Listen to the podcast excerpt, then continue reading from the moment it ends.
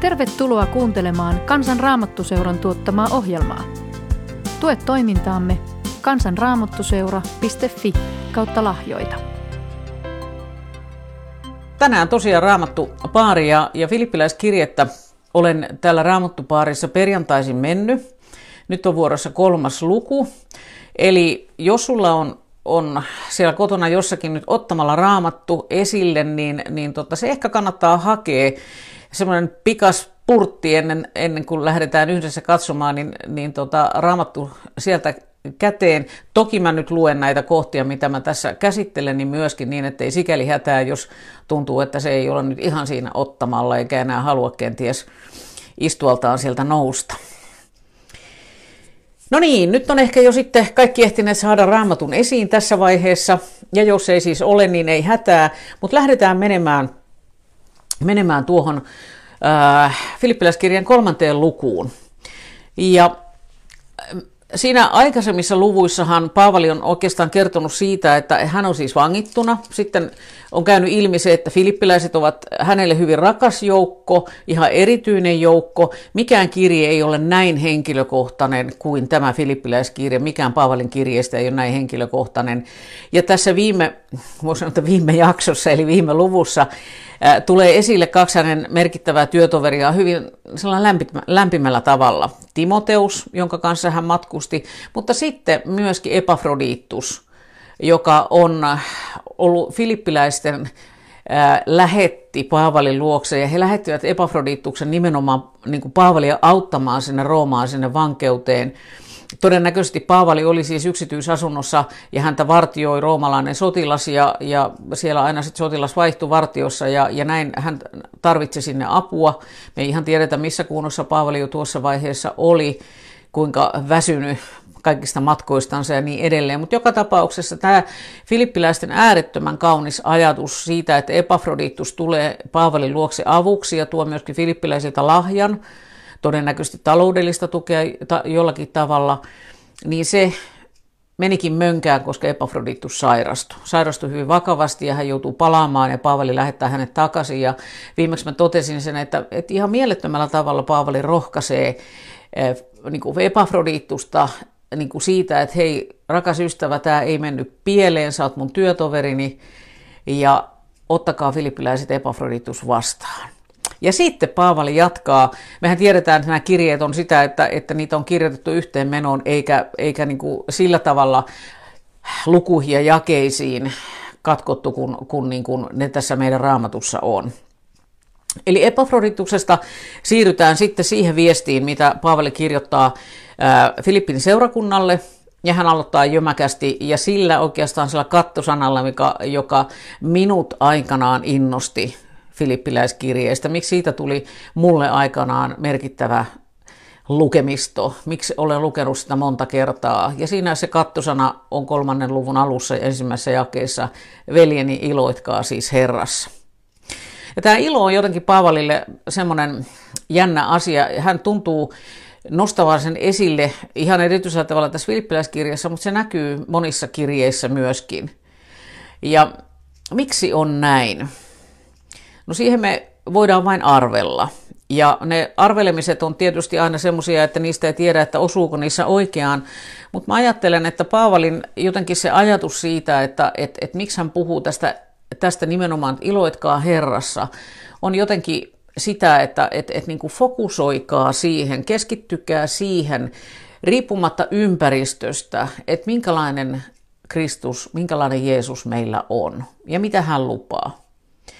Ja mä ajattelen, että, että tämä on vähän samanlainen tilanne. Muistatte, kun, kun Pietari halusi kävellä veden päällä ja, ja sitten kerrotaan, että evankelista kertoo siellä, siellä tota, siitä, miten Pietari katsahti niin kuin jalkoihinsa ja näki sen myrskyn, näki ne kuohuvat aallot ja hän alkoi upota.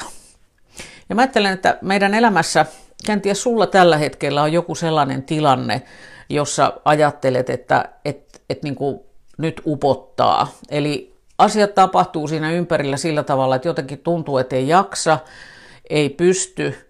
Ja mä ajattelen, että tämä Paavalin iloitkaa Herrassa ei tar- tarkoita siis sitä, että me ei saataisi jotenkin koko, kokea sitä ahdistusta tai kipua, mikä ympäristö meille tuottaa. Mutta toisaalta se on juuri se haaste siihen, että me kuitenkin katsottaisiin sitä, kuka Kristus on, kuka Jeesus on. Ja niiden vaikeuksien, haasteiden, sairauksien, ahdistusten, pelkojen, kaiken sen keskellä jotenkin se meidän katseemme voisi kääntyä Kristukseen. Esimerkiksi siihen ajatukseen, että Kristus on omassa sanassaan luvannut olla meidän kanssamme joka päivä, kaikki päivät maailman loppuun asti. Ajatus siitä, että missä tahansa me kuljemme, Kristus on siellä. Jeesus on siellä meidän kanssamme. Mitä tahansa meidän elämässä tapahtuukin, niin Jeesus on siellä. Ja Paavalihan korinttilaiskirjassa puhuu vahvasti siitä, että ollaan me umpikujassa tai, tai jotenkin neuvottomia, niin, niin, niin aina on kuitenkin joku väylä eteenpäin. Ja siihen liittyy juuri tämä ajatus siitä, että, että Kristus on meidän kanssamme. Ja siitä voi syntyä se ilo Herrassa, se ajatus siitä, että et, et niin kuin, kun katson häneen, voin iloita kaiken keskellä. Voin iloita siitä, että hän on uskollinen. Hän ei hylkää eikä jätä ja tavalla ja toisella hän vie minut näiden asioiden läpi. Kristityn uskovan ihmisen elämä ei ole ikään kuin olosuhteiden kieltämistä. Se ei ole jotenkin sellaista pingottunutta, että nyt vaan pitää iloita, ei saa sanoa mitään negatiivista. Ei ole kysymys siitä. En usko, että Paavali puhuu tästä. Mutta hän kokemuksella, ja mieti, hän kirjoittaa tämän kirjeen vankeudessa. Hän odottaa kuolemaa, kuoleman tuomiota, pitää sitä ihan mahdollisena. Ja silloin hän kirjoittaa filippiläisille, että iloitkaa Herrassa. Ja yksi asia, kun mä tätä mietin, tätä valmistellessa, niin mikä mun tuli mieleeni jotenkin niin kuin ikään kuin kytköksenä jälleen kerran tässä asiassa, on myöskin se, että, että että mistä tämä ilo lähtee, että onko se jotakin sellaista, jota, jota me ikään kuin synnytämme itsestämme. Ei. Paavali puhuu kalatalaiskirjeessä pyhähengen työstä me, meissä, hän puhuu hengen hedelmistä. Oletko huomannut, niin kuin, minkälaisia asioita siellä on? Mä oon tästä aika usein puhunut omissa jutuissani, koska musta se on niin kuin häkellyttävää, minkälaisia asioita Paavali katsoo, että, että pyhähenki synnyttää. Ja nyt jos me mietitään sitä, että, että, että varmasti niin kuin niiden asioiden järjestyksellä on myöskin joku merkitys, kun Paavali on sen kuvan saanut siitä, että on hengen hedelmät, niin sitten hän on niin kuin lähtenyt luettelemaan niitä. Ja miten se menikään? Rakkaus, ilo, rauha. Ilo tulee siellä kakkosena. Ja ajatus siitä, että pyhä henki on se, joka synnyttää meissä iloa, niin se juuri tekee sen, että se ei ole jotenkin niin kuin meidän puristamaamme sellaista pakotettua, sellaista, joka vaan täytyy jostakin nyt niin kuin saada kiinni, ottaa ikään kuin sillä tavalla väkisin, että kun sanotaan, että iloitkaa Herrassa, niin sitten niin kuin vaan pitää iloita, vaikka miltä tuntuu sisimmässä. Mä ajattelin, että nämä asiat voi kulkea rinnakkain. Ihminen voi olla, olla niin kuin siitä, katsoa niin kuin sinne ympärilleen, nähdä ja kokea asioita, jotka ahdistaa, pelottaa, huolestuttaa – ja silti hän voi kääntyä niiden asioiden keskellä, hän voi kääntyä Kristukseen. Ja mä ajattelen, että rukous, tämä tulkoon sinun valtakuntasi, josta äsken puhuin, tämä meidän rukoushaaste on myös yksi aika upea rukous kaiken sen keskelle. Jeesus, tulkoon sinun valtakuntasi, tulkoon sinun valtakuntasi, jossa pyhä henki haluaa synnyttää minun elämässäni rakkautta, iloa, rauhaa ja niin edelleen. Kaikkia niitä hengen hedelmiä. Ja tämä on jännä, kun, kun Paavali tästä, tästä kirjoittaa, niin, niin hän on puhunut juuri siitä, että Epafroditus on ollut kuoleman sairaana. Ja sitten hän heti tööttää siihen perään, että iloitkaa Herrassa. Ja sitten hän sanoo, että, että minä en kyllästy kirjoittamaan teille yhä uudestaan samoista asioista. Eli Paavali kunnon opettajana ottaa niin kuin kertaus, kertaus, kertaus. Ja tämä on minusta hirveän tärkeä asia meidänkin muistaa, jotenkin se ydinasioihin, keskeisiin asioihin palaaminen aina uudelleen, niin, niin se on ihan merkityksellistä ja tärkeää. se, että, että me palataan Kristuksen ristiin juurelle siihen, että mitä se risti merkitsee, mitä tarkoittaa anteeksi antamus, mitä tarkoittaa armo, kaikki ihan ne perusasiat. Että me jotenkin uudelleen ja uudelleen löydetään niiden syvyys ja niiden merkitys. Ja sen tähden Paavali ei jotenkin esimerkiksi tässä kirjeessään niin jätä menemättä siihen ihan perusasiaan. Ja, ja se perusasiahan Paavalille oli aina se, että mitä Kristuksen ristin kuolema meille merkitsee. Ja kun hän lähtee tästä nyt kirjoittamaan, niin huh heijaa, se onkin aika tömäkkää tekstiä, mitä sieltä tulee. Varokaa noita koiria, noita kelvottomia työntekijöitä, noita pilalle leikattuja. Meistä tämä ei ehkä kuulosta niin kuin sillä tavalla, että ehkä me kohodetaan vähän kulmiamme, kun me luetaan, että hetkinen, mitäs tässä nyt on. Mutta kun me mennään näiden sanojen taakse mitä, ja siihen kulttuuriin ja siihen aikaan, jossa Paavali tämän kirjoitti, niin, niin voisin kuvitella, että kun tämä kirja luettiin siellä Filippin seurakunnassa, niinhän ne Paavalin kirjeet niin kuin meni, että kun seurakunta kokoontui, niin sitten luettiin, luettiin näitä viestejä, joita, joita opettajilta tuli, ja, ja Paavali nyt totta kai oli filippiläisille se ykkönen. Ja mä veikkaan, että tiettäkö siellä filippiläisten keskuudessa kävi aika kohahdus. Ja voi olla, että, että lukijakin oli vähän hämmentynyt.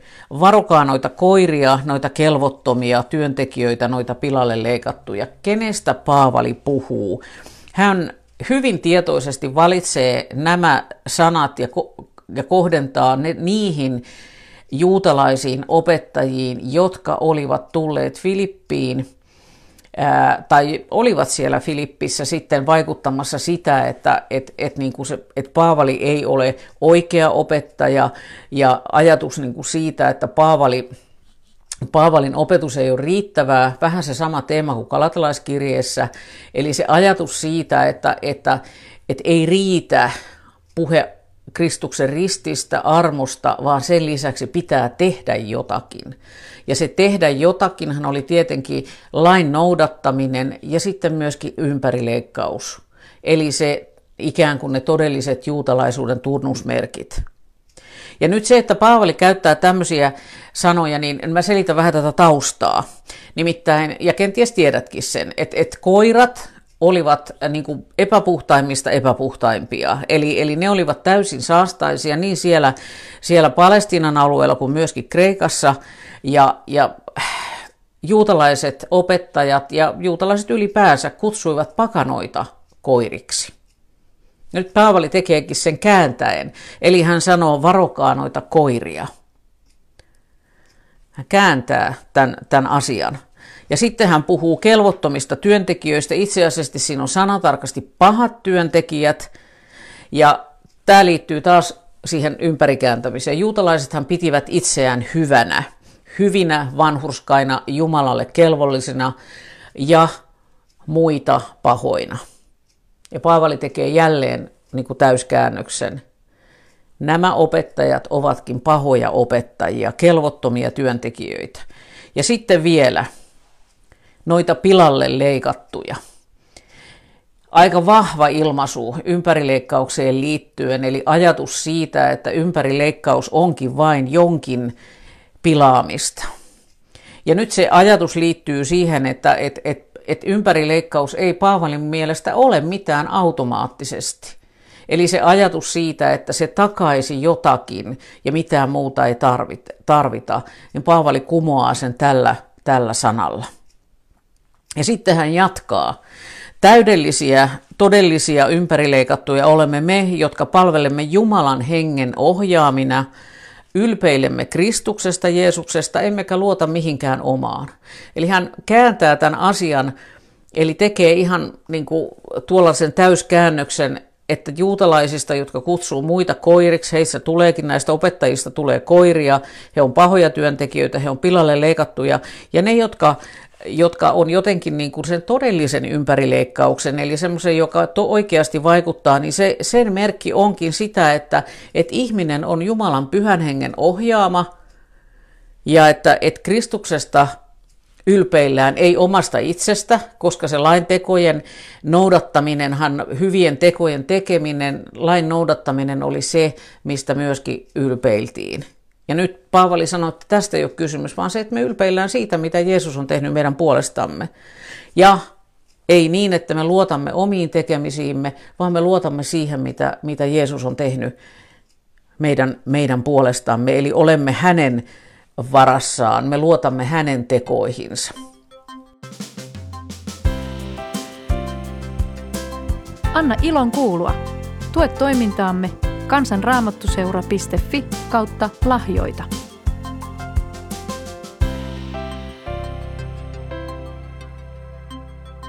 Kun Paavali sitten jatkaa, niin, niin, niin tässä tulee semmoinen huikea pätkä filippiläiskirjettä, jossa, jossa Paavali niin kuin reilusti paukuttelee henskeleitään, koska hän niin kuin haluaa sanoa sen, että en minä puhu nyt näitä asioita tai sano noita aika vahvoja ilmaisuja, en minä puhu niitä sen tähden, että minä ikään kuin katselisin asioita ulkopuolelta ja arvostelisin näitä opettajia ulkopuolelta. Ei, vaan minä tiedän, mistä minä puhun. Eli hän jatkaa, olisi minulla aihetta kyllä siihenkin, minä jos kukaan voisi luottaa siihen, mitä minulla on, eli olisi minulla aihetta ylpeillä. Ja sitten hän alkaa kertoa, ja tässä me saadaan muuten erinomainen kuva Paavalin henkilöhistoriasta. Ja mitä hän kertoo? Hän todistaa tässä sitä, että hän on todellinen juutalainen. Minut on kahdeksantena päivänä ympärileikattu. Hän on siis todellinen juutalainen, ei Ismailin perikuntaa, joka siinä, siinä haarassa, joka on syntynyt sieltä, sieltä tota vanhan testamentin puolelta, muistatte Haakarin pojan Ismailin, niin, niin, niin siinä ää, siellä leikattiin 13-vuotiaana. Eikä hän ole myöskään myöhemmin kääntynyt juutalaiseksi, vaan hänet on kahdeksan päivän ikäisenä ympärileikattu. Ja hän on syntyperäinen israelilainen, eli hän on siis Jaakobin sukua, eli sieltä Jaakobin, joka sai nimekseen Israel, kun hän oli paininut Jumalan kanssa, niin hän on sitä sukukuntaa. Eli hän on todellinen syntyperäinen israelilainen. Ja sitten vielä Benjaminin heimoa. Muistat kenties Benjaminin, joka, joka syntyi luvatussa maassa, Raakkelin poika. Ja hänen suvustaan tulee ensimmäinen Israelin kuningas Saul. Mikä se olikaan Paavalin nimi ennen kuin hänestä tuli Paavali? No sehän oli Saul. Ja Benjaminin suku oli se, jota pidettiin erittäin merkittävänä sukuna oikeastaan. Kun luin yhtä kommentaaria tästä, niin sanottiin, että se oli oikeastaan niin kuin näistä sukukunnista se tietyllä lailla aristokraattisin. Ja se liittyy juuri siitä, että kyseessä on Raakkelin poika Benjamin ja sitten se sukuhaara, joka siitä syntyy. No sitten, hebrealainen hebrealaisista vanhemmista. Hebrealainen tarkoitti juutalaista, joka osasi puhua hebreaa. Mehän tiedetään, että juutalaiset oli levinneet pitkin sen aikaista maailmaa, ja, ja kun oltiin äh, jossain muualla, sanotaan vaikkapa Roomassa, niin, niin silloin ei siellä äh, niin kuin puhuttu hebreaa, vaan siellä, missä juutalaiset oli, niin he puhuivat sen maan kieltä. Mutta nyt tämä hebrealainen hebrealaista vanhemmista kertoo sen, että tämä henkilö oli nähnyt sen vaivan, että hän oli opetellut myöskin hebrean kielen, sen juutalaisten oman alkuperäisen kielen. No sitten tulee lisää vielä. Lain noudattajana olin fariseus. No me tiedetään, että fariseusten yksi niin kuin se keskeisin, voi sanoa ei edes yksi, vaan keskeisin asia oli, että he halusivat noudattaa lakia pienintä piirtoa yksityiskohtaa myöten. Ja sitä varten oli sitten kehitetty niitä selityksiä, että mitä tämä, tämä tarkoitti ja mitä tämä tarkoitti. Ja aina löydettiin uudet selitykset ja, ja niin kuin määritelmät siitä, että mitä sai tehdä ja mitä ei saanut tehdä. Ja muistatte varmaan evankeliumeista sen, että Jeesushan joutui monta kertaa niin kuin kommentoimaan tätä, että nämä selitykset oli jo vieneet ikään kuin, oli menty niin kuin, ikään kuin sitä käskystä, joka oli annettu elämän suojaksi ja, ja ohjeeksi, niin oli menty siitä jo niin kauan, kauas, että siitä tuli ihan niin kuin järjetöntä touhua. Muistatte esimerkiksi Jeesuksen kysymyksen siitä, että no, että jos isänältä putoo, putoo aasit eläin kaivoon, niin saako sen sapattina nostaa? Tai että jos hänen poikansa putoaa kaivoon, että et, et, niin kuin mentiin jo niin kauas, että et, et se käskyn niin kuin alkuperäinen idea oli hävinnyt. Ja hän sanoo, että hän on saanut tämän, tämän fariseuksen koulutuksen. Hän opiskeli Jerusalemissa Kamalielin äh, kuuluisen juutalaisen opettajan jalkain juuressa, niin kuin hän sanoo, toisaalla. Ja sitten hän sanoo, että, että, että kun kunnon juutalaisen oppilaan, kun tällä tavalla opetellaan ja fariseuksen, niin, niin pitää myöskin pystyä osoittamaan se, että hän oikeasti niin kuin on näiden asioiden puolella, eli, eli tämä tämmöinen tietynmoinen lain puolesta kiivailu, niin hän sanoi, että no kyllähän sitäkin niin kuin tuli tehtyä, kiivauteni osoitin vainoamalla seurakuntaa. Mua koskettaa hirveästi se apostolien tekojen kohta, jossa kerrotaan, että että, että Jerusalemissa, että Paavali repi ja raastoi kristittyjen seurakuntaa. Monta kertaa miettinyt sitä, että, että mi, mitä on niin kuin ne muistot, mitä Paavalilla oli niin kuin siltä ajalta. Ja mehän tiedetään, että hän sitten lähti sinne Damaskokseen, jotta hän voisi sielläkin suorittaa tätä tehtävää. Eli kiivautta kyllä löytyi ja sitten vielä tämä, että, että vanhus, ää, lakiin perustuva vanhuskauteni oli moitteeton, eli hän oli siis noudattanut lakia. Eli hän sanoi, että tämän kommentin näistä valheellisista opettajista, jotka johtivat filippiläisiä harhaan, niin tämän kommentin hän sanoo sisältäpäin. Hän tietää sen, että, että mitä tämä on, tämä juutalaisuus. Ja sitten, mitä hän sanoo, mutta kaiken tämän, mikä oli minulle voittoa, olen Kristuksen tähden lukenut tappioksi. Eli se ajatus niin kuin siitä, että, että että tämä on vähän tietääkseni niin kuin vaakakuppi, tiedätkö, se semmoisen vaan, jossa, roikkuu ne vaakakupit. Ja Paavali on niin kuin latonut tänne toiseen vaakakuppiin asioita tässä edellä. Hän on, hänet on ympäri leikattu, hän on syntyperäinen israelilainen, hän on Benjaminin heimoa ja niin edelleen. Että aina niin kuin siis vaaka kallistuu niin kuin tänne päin, miten hyvä hän on. Ja sitten tuleekin niin kuin se mikä merkitsee hänelle enemmän. Kristuksen kohtaaminen siellä Damaskoksen tiellä, sen armon ymmärtäminen, rakkauden anteeksannon ymmärtäminen. Ja, ja se heilauttaa se vaakakuvin niin, että hän toteaa, että kaikki se, mikä, mille, minkä hän on jotenkin arvostanut, niin se onkin ollut, on nyt tappio hänelle. Se on merkityksetöntä ja, ja hän sanoo näin, että, että Herrani Kristuksen Jeesuksen tunteminen on minulle arvokkaampaa kuin mikään muu. Hänen tähtensä olen menettänyt kaiken. Eli siis hän on niin kuin sen, minkä hän on johonkin, mihin hänen elämänsä satsas, niin olen menettänyt kaiken. Mutta hän sanoo myös selkeästi, että hän on tehnyt tietynmoisen valinnan. Olen heittänyt kaiken roskana pois, jotta voisin jotta voittaisin omakseni Kristuksen. Tämä on kauhean koskettava kohta. Ja tässäkin Paavali käyttää niin kuin tosi vahvoja kuvia, kun hän sanoo, että olen heittänyt kaiken roskana pois, niin, niin itse asiassa tässä on taustalla semmoinen sana, josta puhutaan, siinä on, se merkitys on roskat, joita heitetään koirille – No jos nyt ajattelet, että koirat on niitä saastaisimpia, niin mitä niin kuin sinne heitetään? Kaikki se semmoinen, joka, joka niin kuin on täysin niin kuin pilallista ja, ja sellaista, mikä on, on todella niin kuin kelvotonta. Ja, ja hän sanoi, että kaikki se, mitä hän oli niin kuin ennen niin kuin pitänyt merkityksellisenä, niin se menettikin merkityksensä, kun hän ymmärsi sen, että, että kuka Kristus on. Ja mä ajattelen, että Paavalin tarina on raju tarina. Se on siis todella niin kuin täyskäännös. Ja mä ajattelen, että meidän, meidän tarinat ei välttämättä ole näin rajuja.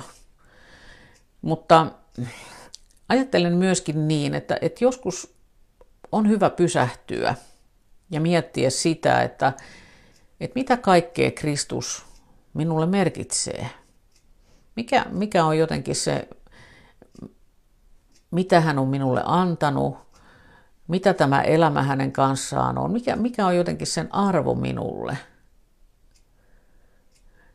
Ja toki on niitä, niitä hetkiä, joissa me jotenkin niin kuin valitaan myöskin niin kuin sitä, että, että miten me elämässämme niin kuin kuljemme.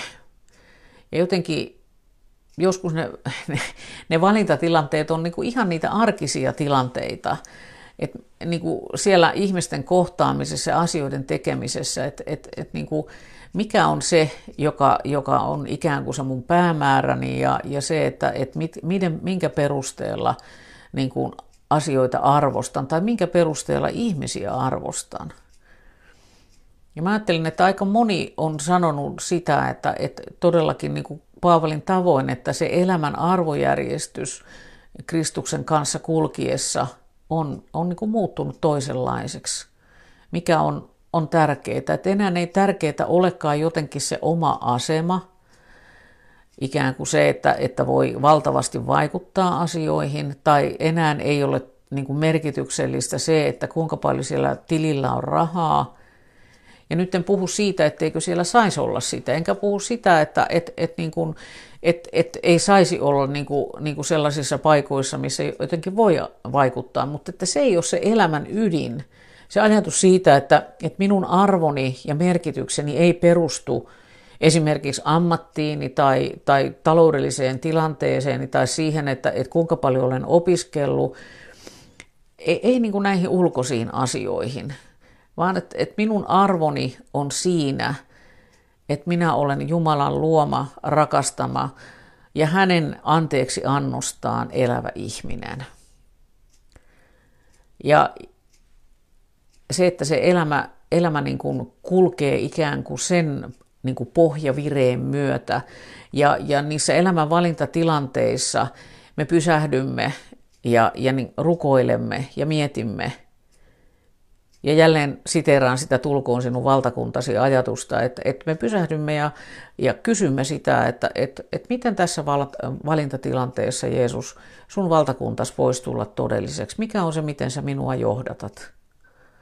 Ja että että me jotenkin turvaudumme häneen niissä kohdissa, kun, kun me etsimme ja, ja haemme sitä, että että että mikä meidän elämän suunta on. Mä ajattelin, että jostakin tällaisesta niin kuin elämän suuntaamisesta uudelleen, niin, niin ajattelen, että, että jostain tällaisesta siinä Paavalin opetuksessa ja kokemuksessa tässä kohdassa on, on kysymys. Joidenkin elämä ei muutu niin rajusti. Ja sitten me tiedämme todella niin kuin, vähän tämmöisiä niin kuin paavalilaisia täyskäännöksiä, että joku, joka on ollut akti- aktiivinen ateisti esimerkiksi, niin, niin hän löytääkin Kristuksen ja, ja se suunta kääntyy ihan, ihan to, toiseksi. Mutta olennaista on tavallaan ei niinkään niin kuin se, että, että mikä on takana, vaan se, mikä on edessäpäin, ja siihen me tullaan itse asiassa ihan kohta. Mutta mä otan yhden asian tuolta esille tuolta jakeesta yhdeksän. Paavali käyttää siellä yhtä lempisanaansa, nimittäin vanhurskaus, ja se on vähän semmoinen haastava sana. Rippikoulussa mä oon joskus kysynyt, että että, et, tiedättekö te, mitä tarkoittaa van, vanhurskas? Ja, ja tota, mä oon ihan oikeasti saanut sellaisen vastauksen, no eiköhän se on vanha ja hurskas. Ja, ja tota, niinhän se tietysti voisi ajatella. Mutta kun tämä vanhurskaus ja vanhurskas sana on, on, on niin kuin semmoinen, joka ei ole siinä jokapäiväisessä kielenkäytössä ja, ja jo, jolla on pikkasen erilaisia sisältöjä myöskin, ää, raamatussa, niin, niin Paavalilla se näyttää olevan juuri jotakin sellaista, jossa kysymys on siitä, että, että me olemme löytäneet ää, niin kuin oikean suhteen Jumalaan. Eli että me emme ole enää hänestä kaukana, vaan me ollaan löydetty suhde häneen se, ja, ja tota, siitä suhteesta jotenkin niin kuin ponnistaa se meidän elämämme. Ja hän sanoo näin, että kun hän puhuu tästä laista vielä – näin minulla ei ole enää mitään omaa lain noudattamiseen perustuvaa vanhuskautta, eli sitä suhdetta Jumalaan, että se perustuisi lakiin ja siihen, että miten hyvin mä oon noudattanut, vaan se vanhurskaus, jonka perustana hänellä on siis se vanhurskaus, eli se suhde Jumalaan, jonka perustana on usko Jeesukseen ja huom, jonka Jumala antaa sille, joka uskoo. Eli eli myös tässä kohtaa tulee se Paavalin niin kuin, niin kuin varsinainen pommi taas, että et, et usko on lahja. Että se ei ole jotakin sellaista meidän puristamistamme, vaan että se on lahja. Usko Kristukseen, eli se suhde Jumalaan, jonka perustana on usko Kristukseen ja jonka Jumala antaa sille, joka uskoo. Ja tämä on se, mitä, mitä Paavali sanoo. Ja sitten hän puhuu tästä suhteesta.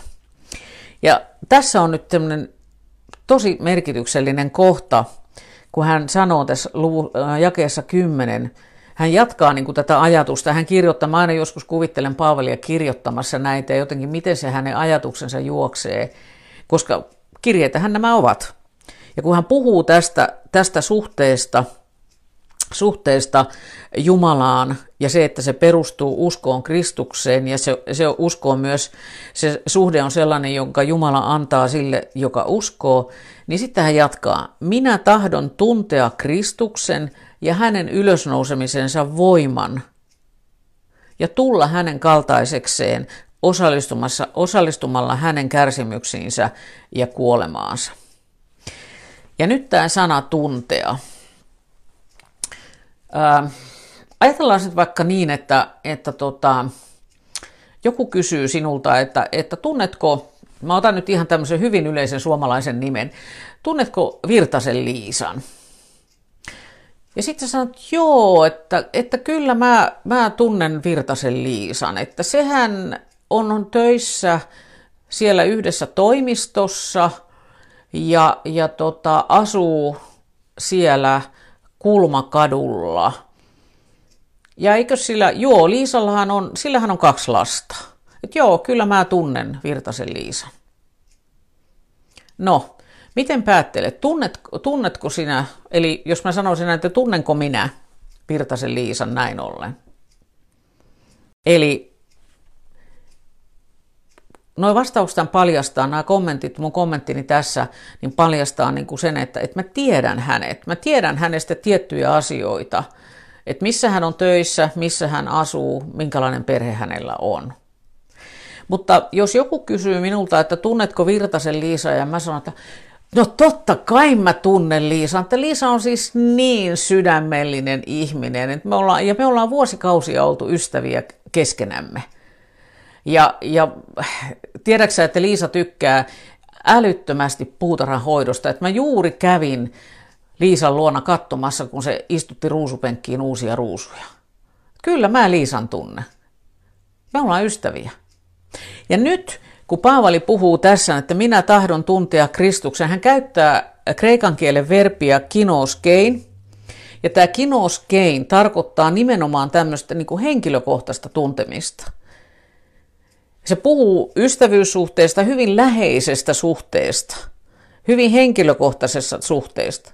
Ja nyt me, kun hän sanoo, että, että, että Paavali sanoo, että minä tahdon tuntea Kristuksen, ja hänen ylösnousemisensa voiman, niin se ei ole sitä, että hän haluaa ikään kuin vaan tietää, kuka Jeesus oli. Että hän oli semmoinen rappi, joka opetti ja, ja juu, on kuullut. Vaan nyt kysymys on siitä, että että että on se henkilökohtainen suhde tämän Jeesuksen kanssa. Ja on henkilökohtainen suhde myöskin siihen, että mitä se hänen ylösnousemisensa merkitsee. Ja tämä on hirveän tärkeä pointti jotenkin niin kuin siinä, että et, et kysymys on läheisestä suhteesta toisen ihmisen kanssa, semmoista henkilökohtaisesta suhteesta. Eli toisin sanoen Paavalin ja Jeesuksen välisestä henkilökohtaisesta suhteesta. Ja siitä, että sillä on merkitys sillä suhteella. Ja sitten Paavali sanoo, että, että jotenkin jännällä lailla, että, että kun hän tuntee Jeesuksen ylösnousemisen voiman, ja, ja myös elämä joskus tuottaa kärsimyksiä ihan niin kuin Jeesuksella ja myöskin tämä, tämä kuolema, niin, niin hän sanoi, että no ehkä mä silloin saan myöskin nousta kuolleista. Vähän sellainen, vähän ehkä semmoinen niin kuin empiväkin ajatus, ei mikään uskonsankarin ajatus, mutta kuitenkin. Se, se on se, mitä hän, hän tahtoo. Ja sitten hän sanoo täällä näin, että, että en tarkoita, että olisin jo saavuttanut päämäärän tai jo tullut täydelliseksi. Mutta pyrin kaikin voimin saavuttamaan sen, kun kerran Kristus Jeesus on ottanut minut omakseen. Paavali sanoi, että älkää kuulkaa Filippin kaverit siellä, seurakuntalaiset, ajatelko, että mä oon jotenkin täydellinen. Kristuksen seuraaja. En, en todellakaan. Mutta mä haluan kulkea eteenpäin. Tässäkin tilanteessa vangittuna mä haluan kulkea jotenkin Kristuksen seuraajana luottaen häneen, että, että hän, niin kuin hän kirjoitti siellä ensimmäisessä luvussa, että tämä päättyy vielä hyvin. Hän ei tiedä miten päättyy, mutta se joka tapauksessa päättyy hyvin. Tämä oli se hänen luottamuksensa. Ja sitten hän sanoo tässä jännällä tavalla, että että että kun kerran Kristus Jeesus on ottanut minut omakseen.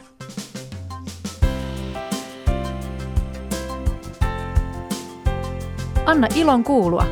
Tue toimintaamme kansanraamattuseura.fi kautta lahjoita. Palattiin sinne Damaskon tielle. Jeesus tuli ja kysyi, että Saul, Saul, se kirkas valon välähdys, josta kuuli ääni, Saul, Saul, miksi vainoat minua? Ja siinä tuli se tilanne, jossa Jeesus pysäytti. Siinä tapahtui jotakin sellaista, mistä Paavali sanoo, että Jeesus otti hänet omakseen. Onko sun elämässäsi ollut joku sellainen kohta, jossa sä oot jotenkin niin kuin oivaltanut sen, että, että sä oot Jeesuksen oma? Mä ajattelin, että meillä on vähän toisenlainen tilanne kuin Paavalilla. Kristillinen seurakunta on sieltä alusta lähtien, niin me voidaan apostolien teosta lukea, kastanut kokonaisia perhekuntia merkiksi siitä, että he, kuuluu, he on kristittyjä ja he kuuluu seura, kristilliseen seurakuntaan. Ja mä ajattelen, että, että siinä, mä oon puhunut tästä ennenkin, niin, niin siinä kastehetkellä mulle yksi merkityksellisimpiä asioita on totta kai se, että kun annetaan se nimi siinä, mutta sehän ei ole kasteen ydin, vaan kasteen ydinhän on siinä, että, että siinä kohdassa lapsesta tulee Jumalan lapsi ja seurakunnan, kristillisen seurakunnan jäsen. Ja siinä se, taas kerran muistutan, mitä siinä tapahtuu. Ennen kastehetkeä tulee se ristinmerkin tekeminen otsaan ja rintaan. Se ota pyhä ristinmerkki otsaasi ja rintaasi muistutukseksi siitä, merkiksi siitä, että Jeesus Kristus on sinut lunastanut ja kutsunut sinut opetuslapsekseen ottanut omakseen, lunastanut sinut, kutsunut sinut opetuslapsekseen. No, mä olin 14-vuotias ennen kuin mä ymmärsin, mitä tämä tarkoitti. Enkä mä oikein tarvitse vieläkään ymmärtää sitä kokonaan, mutta mä pääsin kiinni silloin niin kuin siihen jollakin lailla niin kuin alkuun, että mistä on kysymys. Ja matka jatkuu. Ja mäkin voin ihan hyvin sanoa, että, että en, Paavalin tavoin, että en tarkoita, että olisin jo saavuttanut päämääräni, tai jo tullut täydelliseksi. Mutta haluan kulkea eteenpäin, koska Kristus on ottanut omakseen minut. Niin. Mikä on sellainen kohta sun elämässäsi, jossa, josta sä voit sanoa, että siinä kohdassa jotenkin tajusit sen, että et, et mitä, edes pienesti niin kuin se, että mitä se tarkoittaa, että Kristus rakastaa, että hän on sovittanut ristillä meidän synnit ja, ja niin edelleen. Milloin on jotenkin löytynyt se ajatus, että mä oon Kristuksen oma. Ja siihen myös liittyy se ilo, millä mä, mistä mä aloitin, eli se ajatus, että, että mikään ei voi viedä niin kuin sitä iloa meiltä, koska se Kristuksen sovitustyö takaa meille iankaikkisen elämän. Ja iankaikkinen elämähän on sitä, että tämä elämä, yhteys Kristukseen jatkuu ja jatkuu. Se yhteys on syntynyt täällä ja se jatkuu myöskin sen jälkeen, kun me, meidän elämä täällä päättyy. Mutta se ei tarkoita sitä, että, että meidän elämä päättyy kokonaan, vaan on kysymys iankaikkisesta elämästä ja siitä, että, että että niin kuin se elämä, se ainutkertainen elämä, joka meille on luotu, se jatkuu. Me sanomme uskon tunnustuksessa, että me uskomme ruumiin ylösnousemuksen ja iankaikkisen elämän. Niin, Kristus haluaa ottaa omakseen ja siihen joukkoon jokainen on tervetullut. Se joukko ei ole sellainen, joka ikään kuin, tai se ei ainakaan saisi olla sellainen, joka ikään kuin käpertyy niin kuin, o, niin kuin omaksi, omaan kuplaansa, niin kuin nykyään sanotaan, vaan se, se on jotain sellaista, joka pitäisi olla auki, auki ja kutsuva, niin että et, et se kutsuu yhä uusia ja uusia ihmisiä oivaltamaan, löytämään sen, että mitä se on, että saa olla Jeesuksen yhteydessä, että on se henkilökohtainen suhde häneen, että se on se, se voimavara. Ja nyt tämä on jännä. Paavali tässä, kun siellä Kreikan puolella, niin kuin hyvin tiedätte, niin olympiakisathan aikanaan alkoi siellä ja, ja siellä sillä urheilulla oli merkitystä ja siellä oli eri paikoissa niitä stadioneja.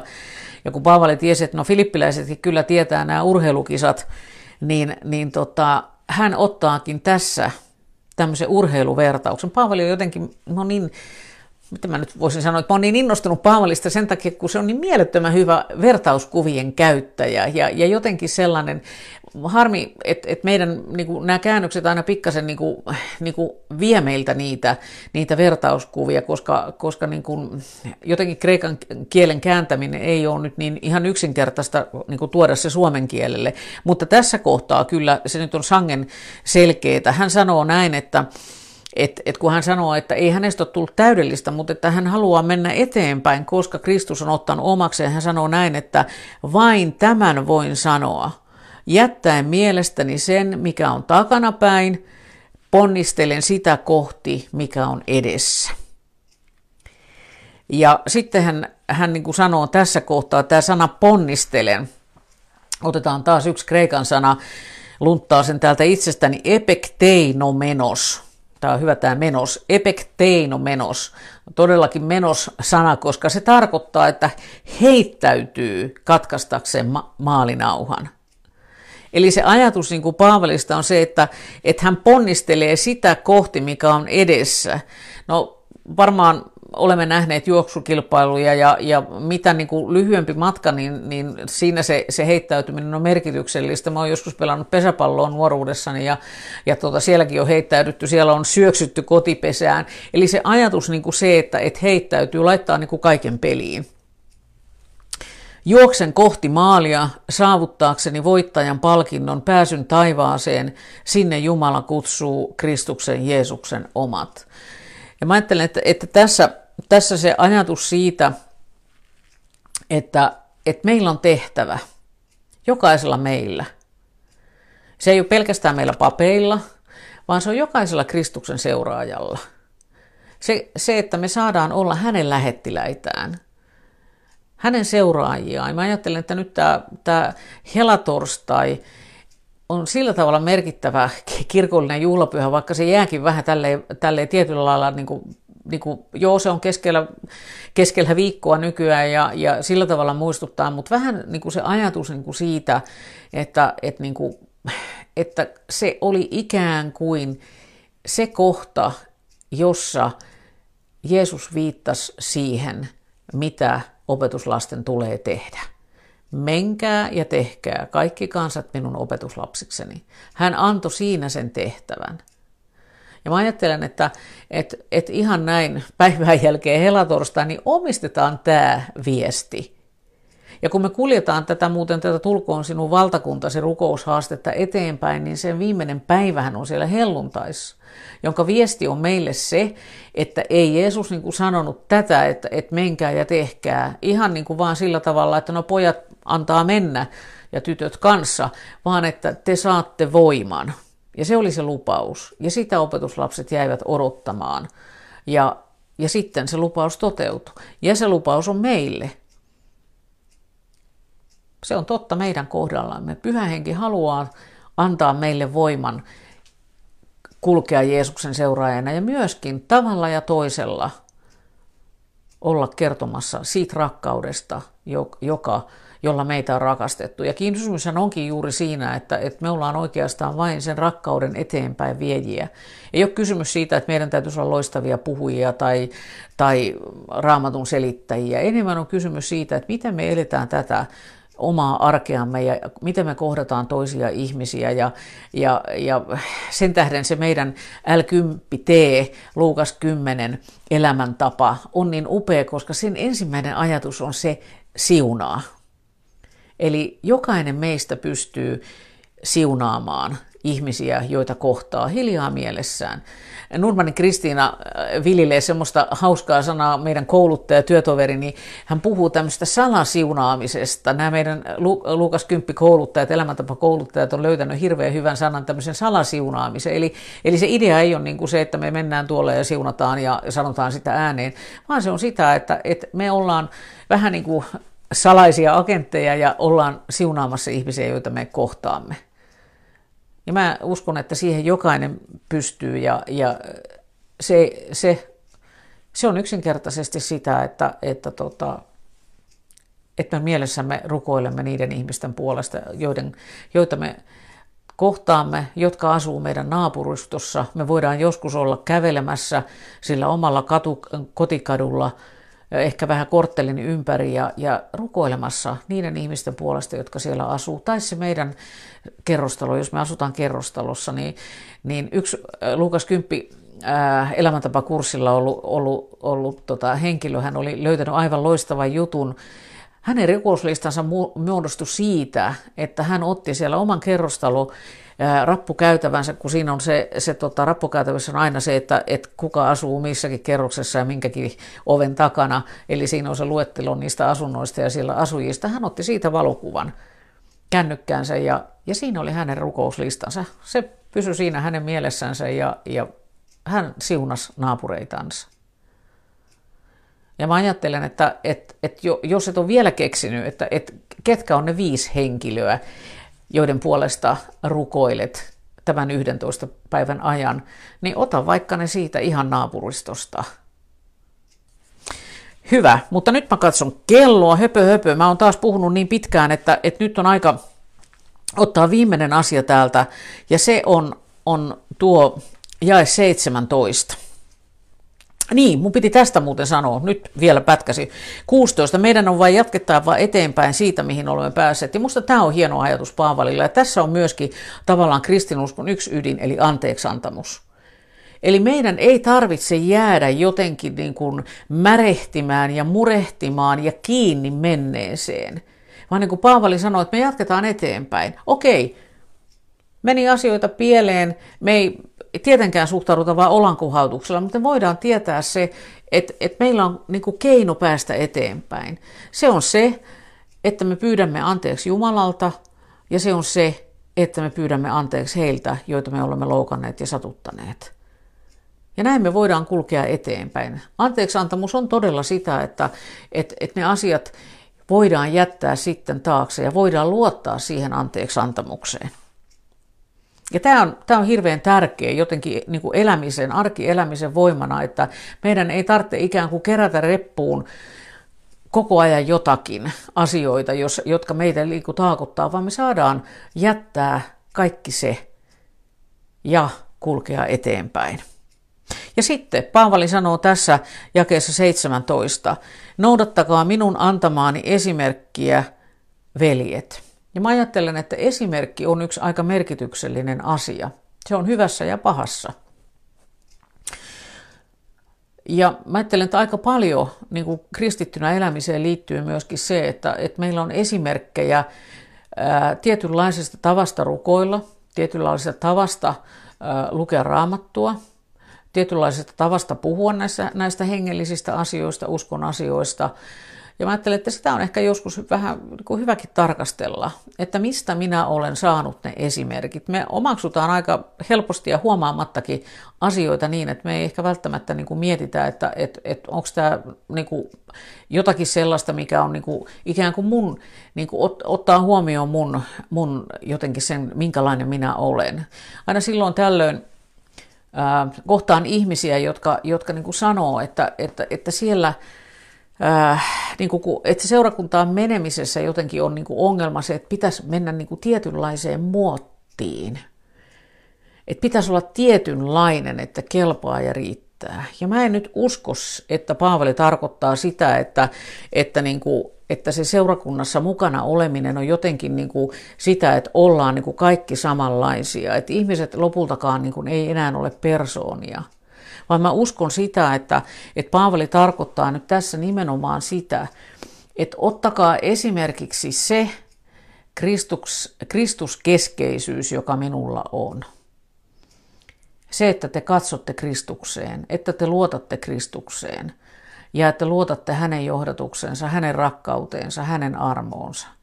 Että te ette yritäkään niin kuin jotenkin omin voimin selvitä tästä kaikesta elämässänne. Tai että te jotenkin yritätte lakia noudattamalla vakuuttaa Jumalaa siitä, kuinka kelvollisia te olette.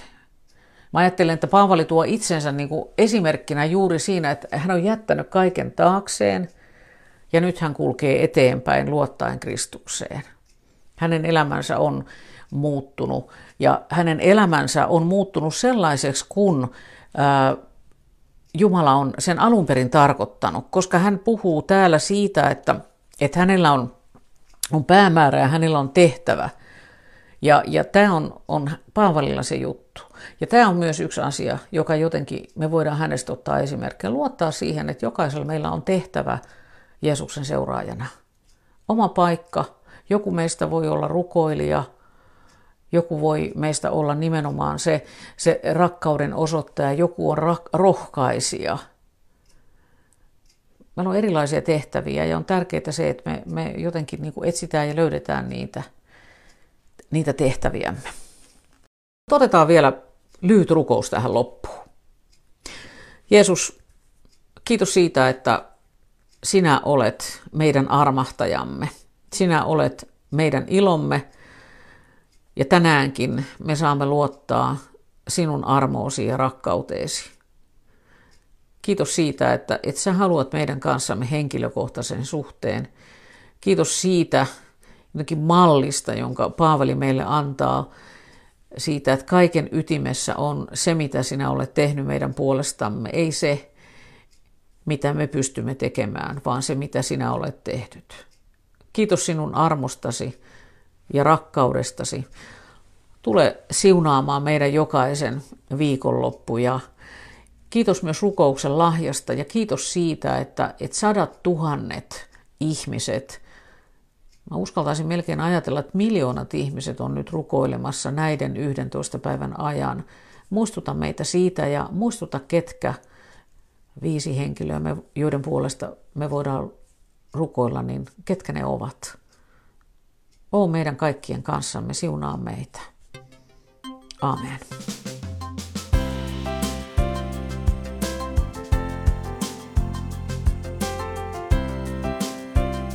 Kiitos, että kuuntelit. Tue toimintaamme kansanraamottuseura.fi kautta lahjoita. Siunausta päivääsi.